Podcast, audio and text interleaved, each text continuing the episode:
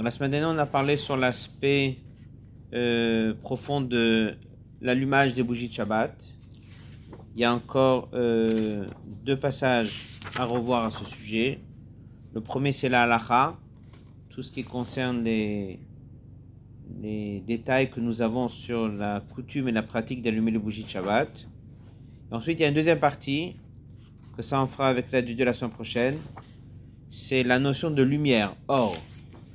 Or et nerf, avec plusieurs niveaux différents, ce qui expliquera pourquoi est-ce que finalement on demande deux bougies pour pouvoir avoir deux sortes de lumières différentes.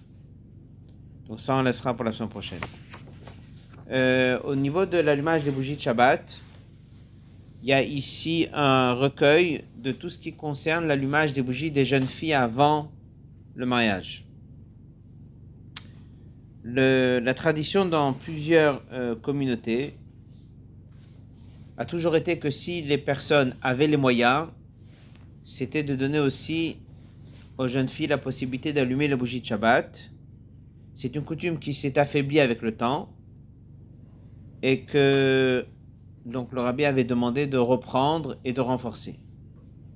Dans certains milieux, tout le monde allumait.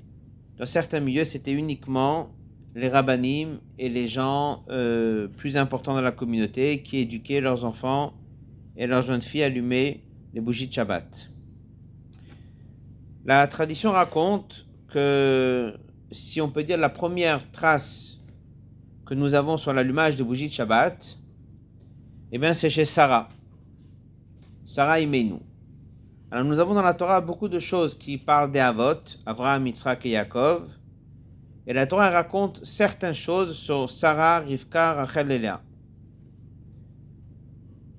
C'est marqué que la Torah s'appelle Torah, Milachon du langage de Hora. C'est-à-dire, c'est pas un livre d'histoire, mais c'est uniquement des leçons et des messages. Lorsque Sarah est décédée, elle avait 127 ans.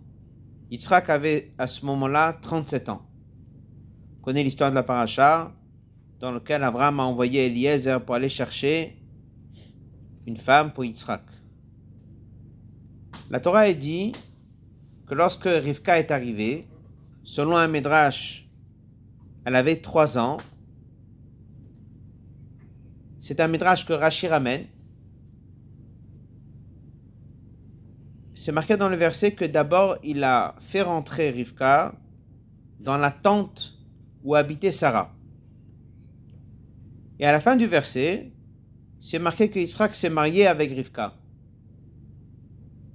Normalement, il aurait dû donc parler dans le verset du mariage de et Rivka, et après parler de cette histoire de tente Et pourquoi on a besoin de nous dire qu'il a fait rentrer dans une tente qui appartenait à Sarah?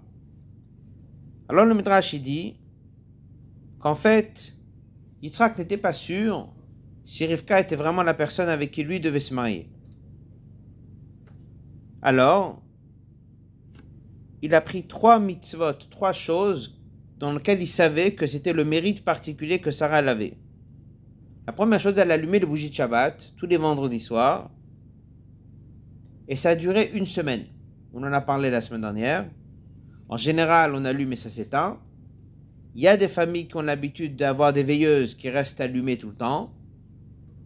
Dans certains pays, ils avaient l'habitude d'allumer ça reste allumé longtemps. Mais les bougies de Sarah, par miracle, elles restaient allumées une semaine. Deuxième chose, il y avait un nuage qui résidait sur la tente de Sarah. Et il y avait une bracha particulière dans les chalotes qu'elle préparait. Alors qu'est-ce qu'il a fait Yitzhak? Il a demandé à Dieu d'avoir un signe si c'est bien la personne avec qui doit se marier.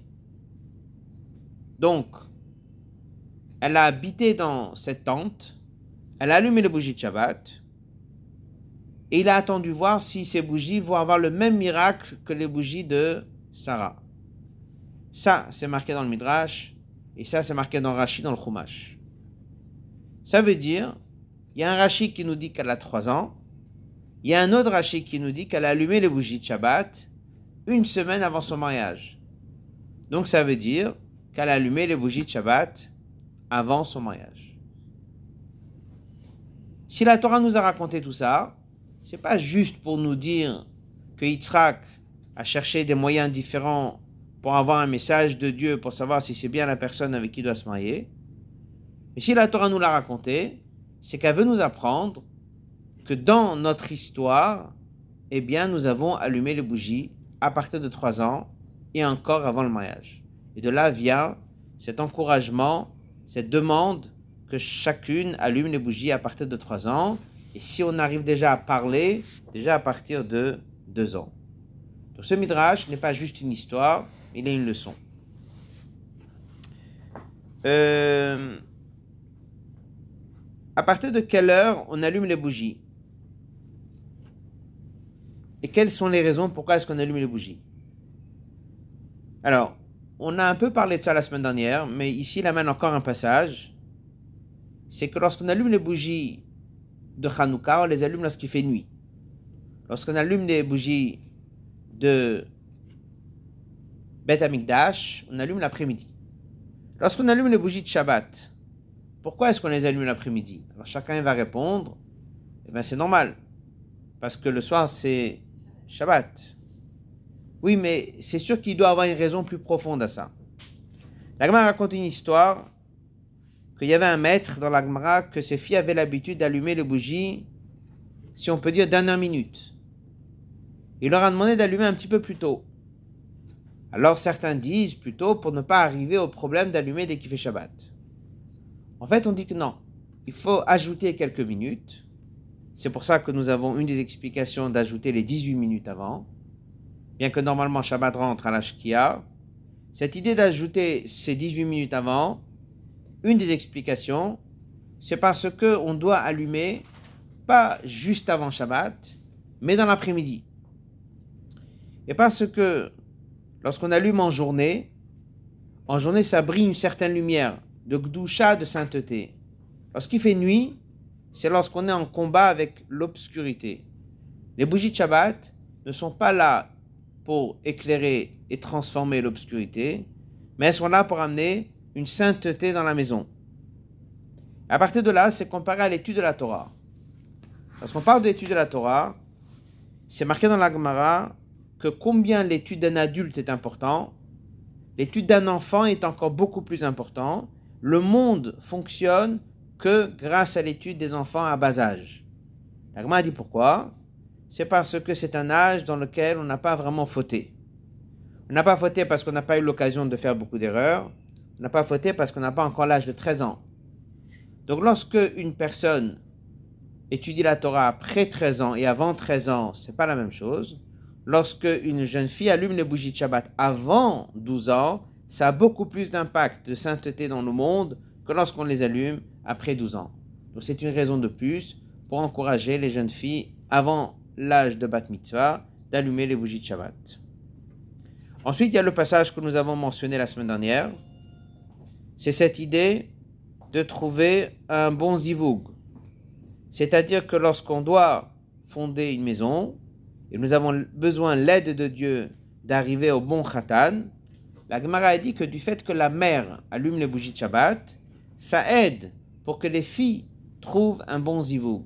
C'est là où il ramène que vu qu'aujourd'hui on demande plus l'avis aux jeunes filles qu'avant, eh ben on a besoin de leur aide à eux d'allumer les bougies de Shabbat pour qu'elles aient plus de facilité à trouver leur zivoug. Encore une raison et ça déjà, c'est basé sur la prophétie de la fin des temps. Euh, dans les prophètes, nous avons les 4-5 prophètes principaux qui s'appellent Jérémie, Ishayahu, ce sont les grands prophètes.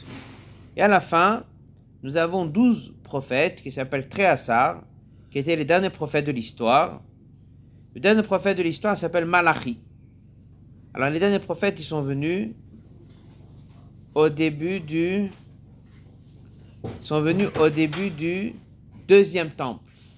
C'est au début du deuxième temple que sont venus les derniers prophètes. Malachi a prophétisé sur trois chapitres. le dernier chapitre de Malachi parle de ce qui va se passer à la fin des temps. Le prophète Élie viendra pour annoncer la venue de Mashiach. Là-bas, il dit un verset, c'est le dernier, dernier verset des prophètes. Heshiv lev avot albanim. Dieu ramènera le cœur des parents sur les enfants. Ça veut dire apparemment que les parents vont influencer leurs enfants de prendre le bon chemin. Commentaire de Rashi qui est ramené, et là il ramène ça, c'est pas albanim sur les enfants, mais c'est allié des banim à travers les enfants. C'est-à-dire que dans notre histoire, on a toujours eu les parents influencent leurs enfants. Les parents éduquent leurs enfants, les parents guident leurs enfants. Après les prophètes, la dernière génération avant que Mashiach vienne, il y aura quelque chose qui va se passer qui n'aura pas eu lieu dans toute l'histoire.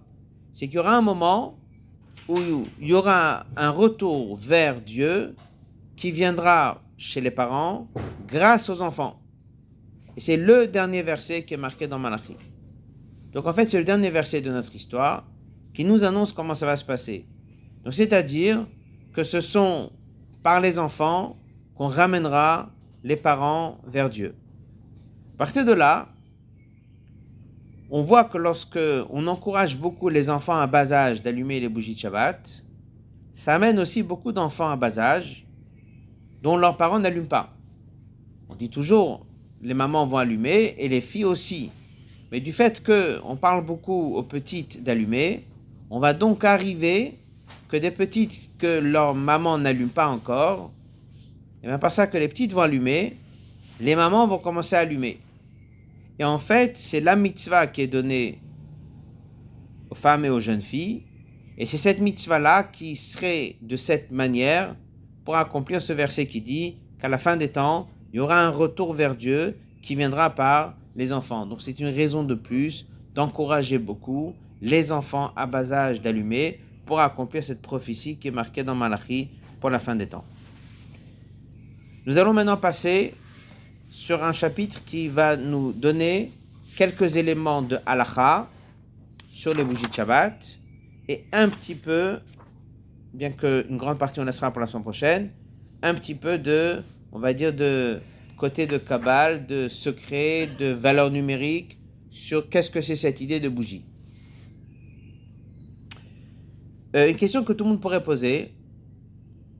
Combien de bougies on a besoin? Combien de bougies on a besoin Alors, d'après la halakha, une seule bougie suffit. C'est-à-dire qu'une maison doit avoir des bougies de Shabbat. Alors, on n'est pas encore entré dans encore tout un chapitre qui est tout ce qui est caché derrière les bougies de Shabbat et toutes les raisons de bougies de Shabbat.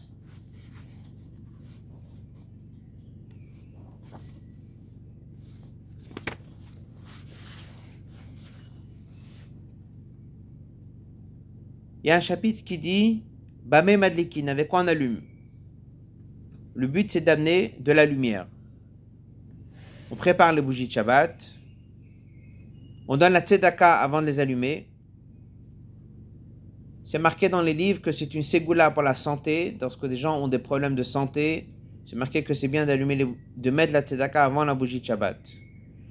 Ceux qui ont des problèmes de parnassa et de shalom bayit. Pour tous ces trois points-là, c'est important de mettre une pièce à la tzedaka avant d'allumer les bougies de Shabbat. D'après la on peut se contenter de une bougie. Nous avons l'habitude de mettre deux. La question, elle est pourquoi? On va en parler. Ça sera déjà plus, d'après la Kabbale, de mettre deux bougies. Pour différentes raisons, certains ont l'habitude, et c'est pas la coutume chez tout le monde, d'en mettre sept. Et certains ont l'habitude d'en mettre dix.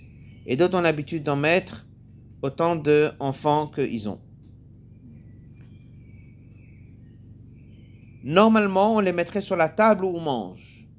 D'après la Kabbale, ça ne se met pas sur la table où on mange, ça se met au sud de la pièce. Donc c'est pour ça que vous allez entendre différentes coutumes. Où est-ce qu'on a l'habitude de les mettre? Est-ce que c'est sur la table ou est-ce que c'est quelque part dans la pièce? C'est marqué qu'il faudrait les allumer sur des bougeoirs si possible en argent. Et comme on l'a dit dans le Zohar, il parle de les mettre au sud. Ça, c'est parce que c'est lié avec la menorah qui était également, lorsqu'on rentre dans la menorah, il y avait l'est, en face était l'ouest, la menorah se trouvait au sud, et à cette image-là, on garderait dans la pièce aussi une petite table au sud de la pièce, là-bas on mettrait les bougies. Donc en d'autres mots, ou bien on les mettrait sur la table on mange, ou on les mettrait au sud si je suis le chemin de la Kabbale, et sinon on peut les mettre là où on veut. Alors, l'ordre de l'allumage des bougies, ça on connaît. Il y a un passage dans le Zohar qui dit que c'est très important dans l'allumage des bougies que ça se passe dans la simcha et avec Ratzon Alev, c'est-à-dire que ce soit avec une vraie volonté. Je veux maintenant allumer les bougies, on va en parler pourquoi. Shabbat est un jour qui est attaché à la simcha, c'est marqué dans le verset, ce jour de joie, c'est Shabbat. Un autre verset qui dit, Shabbat est lié avec le fait que Dieu prend plaisir de tout ce qu'il a fait pendant la semaine. Donc Dieu veut que également le peuple juif soit dans un état de oneg et de plaisir. Donc, c'est pour ça que le Zohar dit qu'avant d'allumer les bougies, il faut un temps de réflexion pour se conditionner, pour pouvoir accomplir ces deux versets et ces deux demandes. Ce sont deux versets, un dans le Chumash et un dans les prophètes, dans lequel Dieu veut que le Shabbat y soit dans la joie et dans lequel Dieu veut que ce soit avec un certain plaisir. Donc c'est pour ça que vu que le Shabbat commence par l'allumage des bougies de la mer, donc c'est très important qu'elle puisse être conditionnée pour pouvoir allumer correctement d'après le Zohar. Le moment où on allume les bougies de Shabbat, ça, c'est marqué dans le Rabbeinu Bechai et dans le Shra Kadosh. C'est un moment de Etratson, c'est un moment propice, spécial. Et c'est pour ça que lorsque on couvre les yeux, on fait la bracha, on peut ajouter des demandes et des prières. Certains ont la coutume de le dire, dans certains on a la coutume juste de le penser. C'est pour ça que c'est très important aussi de mettre la tzedaka juste avant, parce qu'il y a une règle que si on veut que notre filote soit acceptée, eh bien c'est en donnant de à un pauvre. Les raisons d'allumage de bougie de Shabbat, on va en citer ici trois. Et les ségoulottes, on en a encore trois. Les raisons d'allumage de bougie de Shabbat, en première raison, c'est un midrash. Le midrash, il dit, c'est le principe du kavod Shabbat honorer le Shabbat. On va honorer le Shabbat lorsqu'on va mettre des bougies sur la table. Donc c'est une question de honorer et respecter le Shabbat. Deuxième explication et deuxième raison, c'est Oneg Shabbat, qui n'est pas une question de respecter, mais c'est le plaisir de Shabbat. Pourquoi? L'obscurité amène une tristesse, et lorsque les gens sont assis et il fait sombre, donc il manque de plaisir et de joie. Lorsque la personne il est dans un endroit où il va bien, ça permet de pouvoir développer ce sentiment de Onek Shabbat comme Dieu. Donc on allume les bougies de Shabbat pour Onek Shabbat. Pour ces deux raisons-là, où est-ce qu'on va mettre les bougies? Sur la table. Parce que le respect de Shabbat se fait avec une table où il y a à manger. Le plaisir de Shabbat se fait aussi sur une table où il y a à manger. La Gemara a dit on ne peut être rassasié de la nourriture uniquement si on voit la nourriture. L'Agma a dit que lorsque les Juifs ils ont mangé la manne dans le désert, même s'ils étaient rassasiés, ils avaient bien mangé, et ils ont quand même dit on est resté toujours affamé. Pourquoi affamé Parce qu'on ne voit pas la nourriture. Si je vois pas ce que je mange, j'ai pas, j'apprécie pas ce que je mange. Donc vu que le repas de Shabbat est une mitzvah, à ce moment-là, c'est très important de pouvoir voir. Donc c'est important d'allumer les bougies Shabbat. Voilà les deux premières raisons. La troisième raison, elle est dans le Talmud.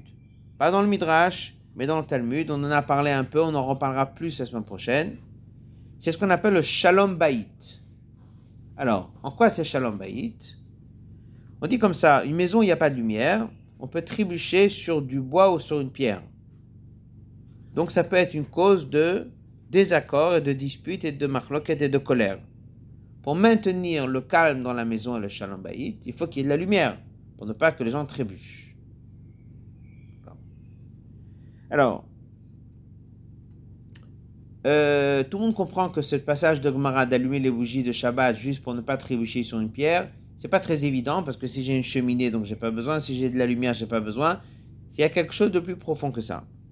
Dans la Chassidut, on explique que, en fait, c'est pas le fait qu'il y ait de la lumière allumée, mais c'est que le or, la lumière qui vient du feu, d'une flamme, on en parlera la semaine prochaine, amène quelque chose. Ça amène une sérénité, ça amène une paix par son aspect spirituel, comme on va un peu en parler aujourd'hui et plus la semaine prochaine. Et alors, ça enlève les disputes. C'est pas juste que je vais pas tomber, donc il y aura pas un désaccord dans la maison, une dispute. Ça enlève tout ce qui est lié au désaccord profond de l'homme avec Dieu, de son âme divine avec son âme animale, et de tout ce qui peut se passer dans une maison. La notion de marloquet n'est pas qu'une dispute entre deux personnes, c'est tout ce qui est lié avec un conflit. Ça peut être interne, ça peut être un désaccord entre moi et Dieu parce que moi j'ai envie de faire certaines choses et Dieu me demande de faire autre chose. Et en allumant les bougies et en faisant la bracha dessus, j'amène le shalom dans la maison, pas uniquement de ne pas trébucher, ne pas tomber, mais j'amène le shalom sur moi, moi-même, entre chesed et gvura, etc. C'est pour ça que c'est marqué dans des livres que juste avant l'entrée de Shabbat, il y a une tension. Pourquoi? Parce qu'il y a une énergie négative qui vient pour éviter que cette paix prenne place. Alors, c'est pour ça que, à travers l'allumage des bougies de Shabbat, je vais amener cette paix. Et l'homme, en faisant arvit, il va dire dans un passage Ufros Aleinu Sukat Shlomecha, dans lequel on a demandé à l'entrée du Shabbat de l'aide de Dieu pour ce shalom en question. Donc à partir de là, à partir de là, nous avons à partir de là, nous avons le shalom qui est apporté par la femme en allumant les bougies de Shabbat. Et nous avons le shalom qui sera apporté par la tfila de Harvit, une demande spéciale pour que ce shalom puisse exister.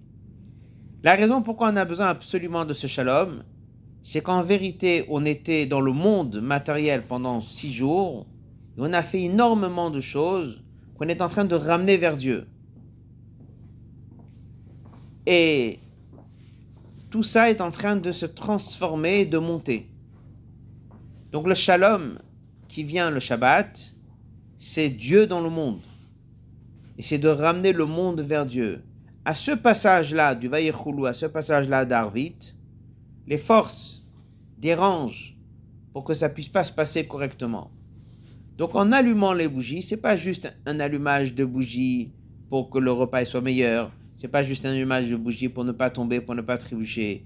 C'est comme on verra la notion de or et de lumière, ce qui va permettre de ramener toute la semaine vers Dieu le Shabbat. Donc à partir de là, on peut comprendre qu'il y a énormément de bénédictions qui viennent grâce à l'allumage des bougies de Shabbat. L'Agmara nous dit, celui qui fait attention à l'allumage des bougies de Shabbat aura des enfants sages, des tamis des chachamim. Un autre texte va nous parler de gendres qui vont être bien comme il faut.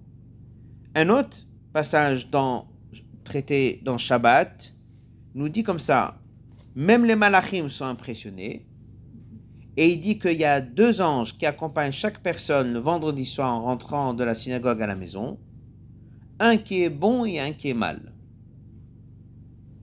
Lorsqu'on rentre dans la maison et il voit que sur la table il y a la bougie allumée et la table elle est prête, l'ange bon, il fait une déclaration et il souhaite que Shabbat prochain, ça soit la même chose. L'ange mauvais répond Amen et les deux s'en vont. Si que Dieu nous en préserve, c'est pas le cas. Donc l'ange mauvais qui a raccompagné la personne qui est rentrée à la maison vendredi soir, il souhaite que ça se répète les mêmes problèmes la semaine d'après. Et l'ange, bon malheureusement, il dit Amen. Là, on apprend encore un point, combien c'est important d'essayer de influencer toutes les personnes qui n'ont pas l'habitude d'allumer les bougies de Shabbat et de se dire qu'une fois ils vont allumer, dans leur inconscient, ils vont pas savoir que d'elles-mêmes elles vont allumer maintenant toutes les semaines. Et ça va venir par l'aide de ces anges-là, qui dès qu'ils rentrent dans la maison le vendredi soir et ils voient qu'il y a une bougie allumée, donc là ça s'est passé parce que quelqu'un lui a demandé d'allumer, mais en fait il y a les deux anges qui sont là en souhaitant que la semaine prochaine ça va se répéter. Et c'est pour ça qu'on trouve énormément de personnes qui disent depuis que j'ai allumé une fois, eh ben, j'ai décidé maintenant d'allumer tout le temps. Elles pensent que c'était leur propre décision, et la Gemara nous dit, il y a eu l'aide de la déclaration des anges, dans cette maison, il y aura maintenant, la semaine prochaine aussi, l'allumage des bougies de Shabbat. lorsqu'on influence une personne d'allumer, on sait que, forte chance que ça va continuer les semaines suivantes. Pour finir sur ce passage-là, là, une autre Médrash qui nous dit que par le mérite de l'allumage des bougies, Dieu efface toutes les fautes, et on mérite Mashiach et la lumière de Dieu, et c'est ce que Dieu a dit, si vous faites attention à allumer les bougies de Shabbat, je vais vous montrer les bougies de Tzion, et j'aurai pas besoin de vous amener la lumière du soleil, je vais briller moi-même. On va continuer maintenant sur le passage de pourquoi deux bougies, oui. Alors, ils accompagnent la personne. Ils accompagnent la personne, c'est pour ça qu'on fait le passage Shalom Aleichem. Alors voilà, pendant Shalom Aleichem, ils y sont encore.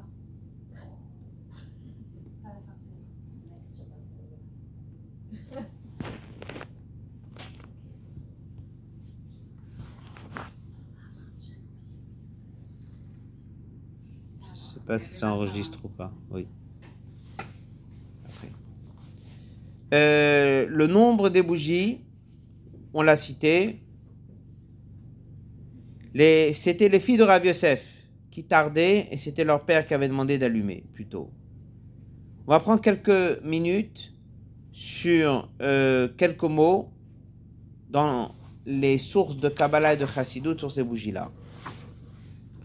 Pourquoi deux bougies? Dans une source, on trouve, c'est parce qu'il y a Zachor et Shamor. On sait qu'il y a un verset qui dit Zachor Yom Shabbat le Kacho, et après il y a un autre endroit dans lequel c'est marqué Shamor Yom Shabbat le Kacho.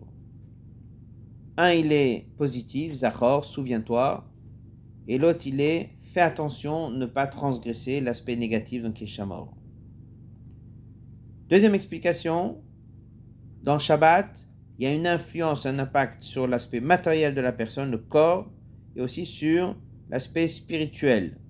Ce qu'on appelle, ça nous permet de se séparer du mal et ça nous permet de monter spirituellement. Le mot Shabbat est un repos, il a dedans les deux aspects. Donc nous avons deux bougies, un pour Zachor, un pour Shamor, un pour quitter le mal et un pour ajouter le bien. Troisième explication qui vient d'un livre, le Ben Yada, qui dit que les deux bougies correspondent au mari et à la femme. Les deux bougies font valeur numérique 250 2 fois 500, ce qui correspond aux 248 membres et 252 qui sont en tout 500, qui correspondent aux évarim aux membres qui sont liés à l'homme et à la femme. Donc en fait, en mettant deux bougies, valeur numérique 500, c'est ça qui amène la bénédiction parfaite pour le couple. Ça, c'est l'explication qu'on trouve dans Ben Yoyada. Quatrième explication, or et valeur numérique 207. Deux bougies, c'est deux fois or, 414. Le mot 414, c'est la traduction du premier verset du schéma Ve'ahavta et Hashem tu aimeras Dieu ton Dieu. Lorsqu'un juif il est dans le monde du travail, il est occupé avec toutes ses occupations de la semaine, il a du mal à développer un sentiment de reconnaissance fort à Dieu. La journée du Shabbat lui est donnée pour renouer ce contact de prise de conscience et de remerciement à Dieu. Donc en fait, on lit le schéma chaque jour de la semaine, mais le Shabbat, on a une fila plus longues, avec des passages en plus, pour permettre à la personne à plus ressentir le sentiment de aimer Dieu, qui est une mitzvah qu'on a tous les jours. Mais on arrive à la mettre en pratique, en plus le Shabbat. Le mot Ve'afta, c'est le 414. C'est ce qui nous permet de nous attacher à Dieu. Les deux bougies de Shabbat vont nous aider pendant le Shabbat à travers les prières de pouvoir renouer un lien correct avec Dieu qu'on est censé d'avoir tous les jours et on a du mal, mais le Shabbat on a plus de facilité. Une autre explication, c'est qu'une bougie est 250, c'est les 248 membres avec les deux mains avec lesquelles on fait les mitzvot, même si les deux mains sont inclus dans les membres, ça fait 250. nous avons une autre explication qui est basée sur ce qui est marqué aussi dans Tanya, c'est qu'il y a 248 mitzvot positives, donc il y a 248 manières de s'attacher à Dieu. Mais pour que les mitzvot montent, on a besoin de l'amour de Dieu et la crainte de Dieu. Donc c'est encore deux, ça fait 250. À partir de là, on comprend que tous ces secrets qui sont cachés derrière les bougies, c'est ça en fait qui nous montre que l'allumage des bougies de Shabbat a énormément de sens et c'est quelque chose qui est très profond. Euh, l'heure de l'allumage, on l'a parlé. Il y a trois mitzvot dans les bougies, ça on laissera pour la semaine prochaine. Dans la Kabbalah, on va parler que tout ce qui est lié à Shabbat est en double, toujours en double. Il y a deux chalotes. Il y avait sur le misber deux agneaux. Le chant de Shabbat est double. Et en fait, c'est ce double lien qu'il va avoir avec Dieu à travers Shabbat, monter vers le haut et redescendre vers le bas, qui est l'idée d'une bougie une flamme est toujours en train de monter vers le haut, et en fait sa lumière, elle est toujours en train de s'étendre vers le bas. Donc en fait, c'est ce double lien qu'il y a avec Dieu à travers ce Shabbat. On va laisser ici en ce qui concerne les messages de Shabbat. On va reprendre le livre sur les 39 travaux. S'il y a des questions sur ce qu'on a appris, continuera la semaine prochaine sur la notion de lumière et de or pourquoi est-ce que c'est si important, cette fameuse mitzvah d'allumer le bougie de Alors, euh, ce deuxième livre qu'on a pris, c'est les 39 travaux. Euh, on va reprendre un peu l'introduction qu'on a parlé la semaine dernière. Et on va faire, euh, on va faire deux mlachot. De quoi il s'agit? Semaine dernière, on a soulevé que lorsque Moshe est redescendu du mont Sinaï, le lendemain de Kippour, après que Dieu lui a dit, dis au peuple juif qu'il faut construire le Mishkan. Et au même moment, il lui dit, mais ils vont construire le Mishkan, mais pas le Shabbat. Donc ils vont travailler dimanche jusqu'à vendredi. Shabbat, ils n'auront pas le droit de le construire. Partir de là, les Chachamim, nous ont dit, ça veut dire que tout ce qu'on avait besoin de faire pour construire le Mishkan est interdit Shabbat. Et comme ça, ils sont arrivés à décoder qu'il y avait 39 activités qui étaient faites pour construire le Mishkan. Alors, il y a bien sûr 39, pas 40. Il y a beaucoup d'explications pourquoi on arrive à 39, jusqu'au point que la Gemara a dit qu'en vérité, il y a plus que 39. Certains on a regroupé, certains on n'a pas regroupé. On savait qu'il fallait dresser une liste de 39. Les 39, on les appelle des travaux, ça s'appelle des pères. Et de ces travaux-là, il y a ce qu'on appelle des enfants, des choses qui ressemblent. Si j'ai transgressé, que ce soit un père ou un enfant, je suis chayav Shabbat, et si j'ai pas fait exprès, j'amène un sacrifice sur chacune des mlachot, sur les 39, les chachamim sont venus après et ils ont ajouté des choses en disant ça aussi c'est interdit de peur que. Donc dans chaque mlacha, il y a trois étapes. Un, deux, trois. Un, c'est la chose elle-même. Deux, ce sont les enfants. Et trois, c'est ce que les chachamim ont interdit. Pourquoi c'est toujours important de connaître bien qu'est-ce qui vient de la Torah, qu'est-ce qui vient des chachamim? C'est qu'il y a des choses dans lequel on se pose des fois les questions Shabbat. Et en fait, c'est simple. Pour nous, tout est interdit. Que ce soit de la Torah ou que ce soit par les sages. Mais en vérité, il y a des cas où on va pouvoir autoriser parce que c'est pas la Torah qui te l'a interdit, mais c'est les Chachamim qui te l'ont mis en tant que barrière. Un exemple, j'ai pas le droit de dire à un non-juif va et fais ça Shabbat. Ça, c'est ce qu'on appelle une barrière. Est-ce que j'ai droit de lui dire de faire un interdit de la Torah? Non.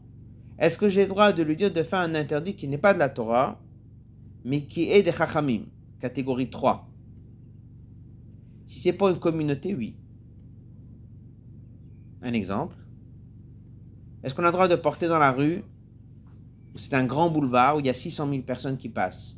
C'est un interdit de la Torah. Est-ce que j'ai le droit de porter dans une petite rue où il n'y a pas 600 000 personnes qui passent? C'est un interdit de Rabbanan. Maintenant, il y a un qui douche. Les gens, ils ont besoin de manger. Et ça n'a pas été livré, c'est en face. En face, c'est une petite rue. C'est un interdit de Rabbanan. Dire à un non-juif, c'est aussi de Rabbanan. C'est deux fois de Rabbanan. Donc j'ai le droit de lui dire ouvertement, va en face et amène. Voilà. Donc en fait, c'est pour ça qu'en général, on sait, voilà, tout ça c'est interdit. Ça, c'est un interdit de la Torah, mais ça, c'est un interdit de Rabbanan. Pour nous, ça ne fait pas de différence. Mais dès qu'on va aller poser la question à un Rav, lui, il a toute la connaissance de qu'est-ce qui est interdit de la Torah, qu'est-ce qui est un interdit de Rabbanan. Donc, ça va changer. Ça va changer pour qui? Ça va changer lorsque je vais devoir le faire par un non-juif. Ça va dépendre quelle utilité. Et ça va changer aussi pour un malade. Dans les malades, il y a plusieurs catégories. Il y a le malade avec un danger, il y a le malade où il n'y a pas de danger. Et à partir de là, il y aurait des choses que je pourrais faire parce que c'est un malade sans danger, mais l'interdit n'était pas de la Torah. Alors, comme on l'a dit au début, ce n'est pas un cours d'Alaha, parce qu'après ça devient beaucoup, beaucoup de détails, mais c'est déjà de comprendre comment les 39 travaux sont arrivés et de quoi ont l'air les dérivés. Après, ça nous permet de mieux comprendre, dès qu'on entend qu'il y a un problème, on se dit oui, mais pourquoi c'est interdit? Donc on a fait la semaine dernière les deux premières lachot sur 39 qui étaient labourées et semées. Aujourd'hui on va parler de kotser, c'est la troisième. Donc dès que j'ai labouré, j'ai semé, ça a poussé. Maintenant il y a la question de moisson. Alors bien sûr, comme on a dit dans chaque mlacha, vous avez l'interdit de base qui est Minatora, et ensuite vous avez cet interdit qui vient par les chachamim, et vous avez comme on a dit le père et l'enfant. N'est-ce pas? Donc 1, 2, 3. Le Père, c'est la base. Les dérivés sont encore de la Torah, mais ce sont des dérivés. Et ce les Chachamim ils ont mis, ça c'est l'étape 3. On va commencer par l'étape 1. Toute personne qui coupe un fruit ou une plante, il a déraciné, que ce soit de la récolte, que ce soit des raisins, que ce soit une olive, que ce soit une figue, chaque chose qui était attachée au sol, que ce soit de la nourriture pour un homme, que ce soit de la nourriture animale, que ce soit des plantes, que ce soit des arbres pour couper, pour construire, tout ça fait partie de la melacha, de ce qu'on appelle l'interdit de kotser, c'est de couper. Alors maintenant, ça c'est déjà, je vais dire tout ce qui tourne autour de Kotzer. Kotzer, en général, on dit Kotzer, c'est la moisson. Mais en fait, on a compris, c'est pas que la moisson. C'est tout ce qui est lié avec.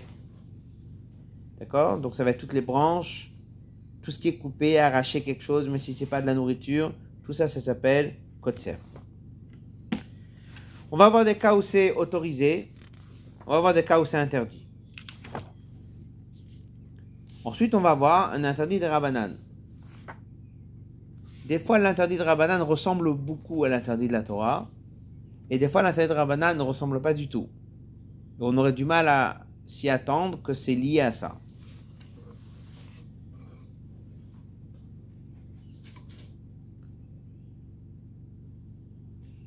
J'ai une mandarine, un fruit, avec une petite branche. La branche est déjà coupée de l'arbre. J'ai un raisin sur une grappe de raisin je suis en train d'arracher le raisin de la grappe. C'est autorisé. Parce que c'est déjà coupé du sol. un morceau de bois qui a complètement séché. Donc il est attaché au sol, mais il ne vit plus. Il pousse plus, il vit plus. C'est quand même interdit.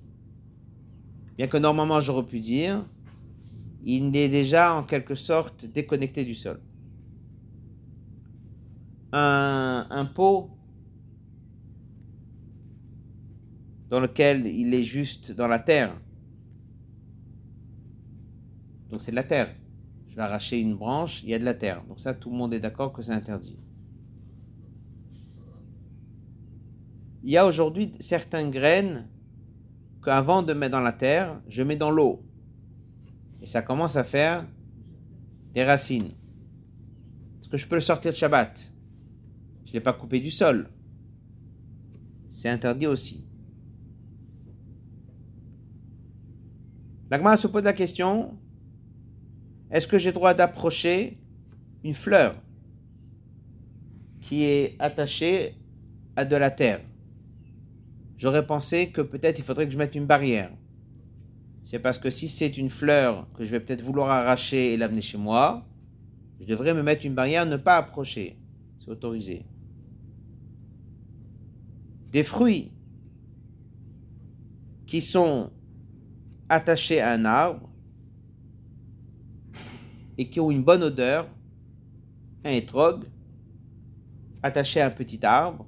Shabbat, je veux m'approcher pour sentir le étrog, c'est un interdit. Mais c'est un interdit qui n'est pas de la Torah, parce que j'ai rien coupé du tout. C'est un interdit de Rabbanan. C'est ce qu'on appelle une barrière. Si je vais m'approcher pour sentir le étrog, je risque de vouloir le prendre et le manger. Voilà.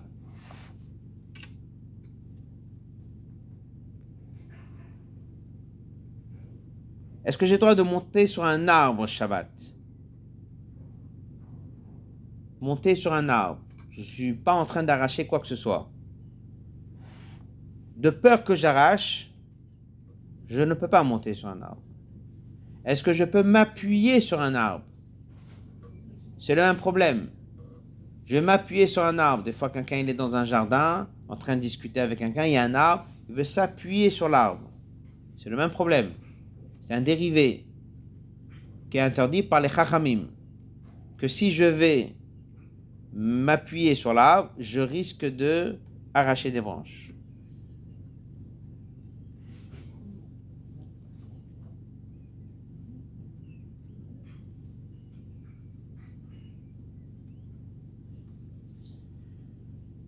Ce dérivé va encore plus loin. Il y a des fois, on accroche un filet sur deux arbres dans lesquels les gens veulent s'asseoir pour se reposer. C'est un problème. Donc ça va dépendre comment il s'est accroché. Si c'est accroché sur l'arbre ou si c'est accroché sur un clou qui est sur l'arbre. Sur l'arbre, c'est interdit. Sur le clou qui est sur l'arbre, c'est autorisé.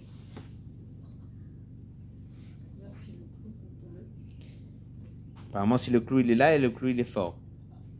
Mais en fait, c'est-à-dire que ça a besoin d'être indirect. Il ne faut pas qu'il soit direct.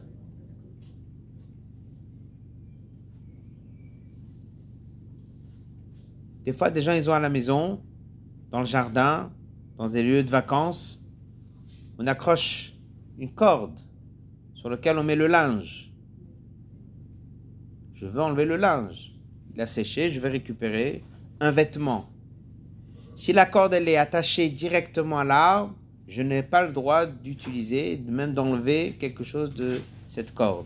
Si elle est accrochée sur un clou qui est sur l'arbre, là je peux. Tout ça, ce sont des dérivés interdits par les chachamim. Pour vous donner un exemple, ça c'est un interdit de chachamim. J'ai quelqu'un qui travaille chez moi, qui n'est pas juif, et je veux lui demander de m'enlever le linge. Donc le dire à un non-juif, c'est rabanan d'enlever le linge de cette fille, c'est de Rabadad. Si c'est pour mon utilisation personnelle, il vaudrait mieux attendre après Shabbat. S'il y a une raison communautaire, par exemple, ce sont des serviettes qu'on a besoin pour la synagogue, j'ai le droit de lui dire va et enlève les serviettes. Voilà. Tout ça, c'est pour ça que c'est important des fois de savoir quel est l'interdit. Est-ce que c'est de la Torah que c'est interdit ou est-ce que c'est de la Rabbanan que c'est interdit?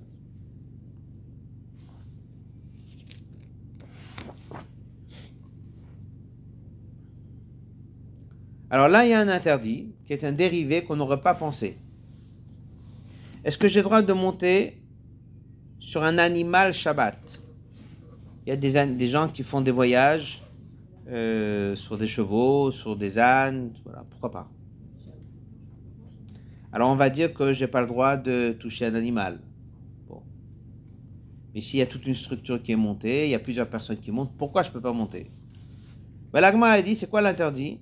C'est qu'à l'époque, pour faire conduire un animal, il fallait avoir un bâton pour le faire avancer. Si ce bâton est tombé, il se casse, qu'est-ce qu'on fait? Prochain arbre que je passe, j'arrache une branche pour l'utiliser.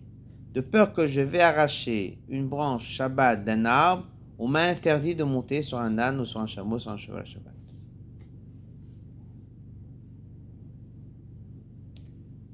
À partir de là, si j'ai pas le droit de couper, est-ce que j'ai le droit de marcher sur l'herbe Shabbat?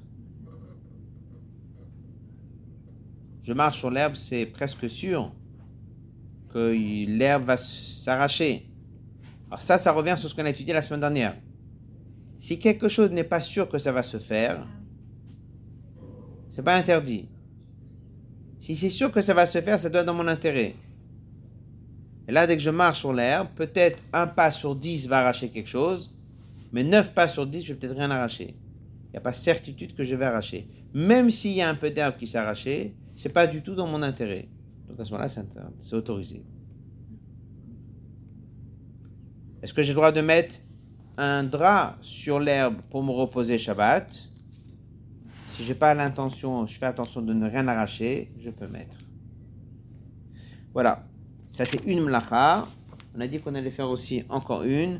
C'est Mehamer. Alors là aussi, on part de quelque chose qui est lié au terrain. On a coupé la moisson. L'étape suivante, c'est de réunir les épis et de faire des gerbes.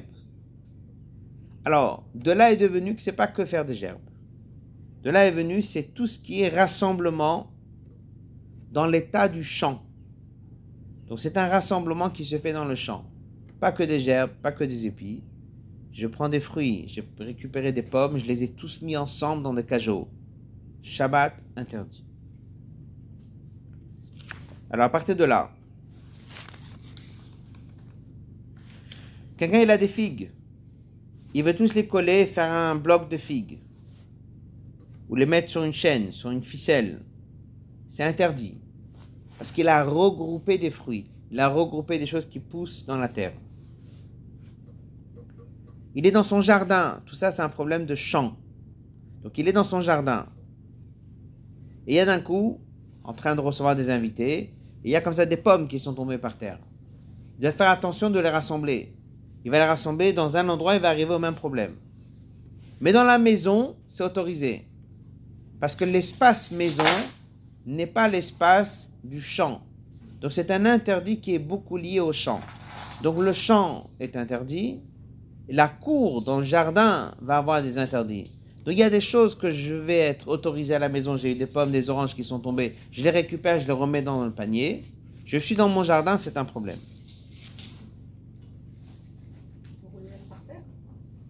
Alors il faudrait les mettre, mais pas tous ensemble. Pas tous les empiler ensemble. Voilà. De là est venu un problème que certains ont soulevé. Est-ce qu'on a un problème lorsqu'on jette des bonbons sur le khatan euh, avant le mariage? Et les enfants les récupèrent Donc ils prennent des petits paquets, ils sont en train de récupérer tous ces paquets de bonbons. Réunir, on a dit, c'est pas dans la cour, c'est pas dans un jardin, c'est autorisé.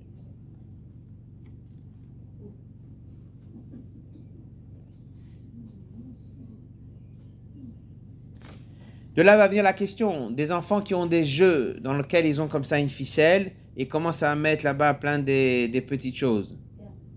Des perles, voilà. Donc on va dire, c'est pas un problème de mais amer, bien qu'on aurait pu penser que oui, c'est toujours le même problème qui revient. Donc vous avez donc l'interdit de base qui est dans le champ avec de la nourriture. De là, c'est devenu aussi interdit dans la cour, même avec toutes sortes de fruits. Ça peut être avec toutes sortes de choses. Mais comme on a dit, si c'est dans la maison, et si c'est des choses qui sont des jouets, que les enfants s'amusent dans la maison, eh ben on n'a pas ce problème. Donc en fait, le problème de Méhammer, c'est surtout avec de la récolte qui a poussé dans la terre, et c'est surtout des choses qui se passent dans euh, le champ et dans la cour, parce que c'est une mlacha qu'on fait dans, dans la maison. Euh, voilà, je pense qu'on va laisser ici. Et donc on continuera la semaine prochaine sur les bougies de Shabbat, sur le sens des bougies, du nerf, et sur les deux prochaines mlachot.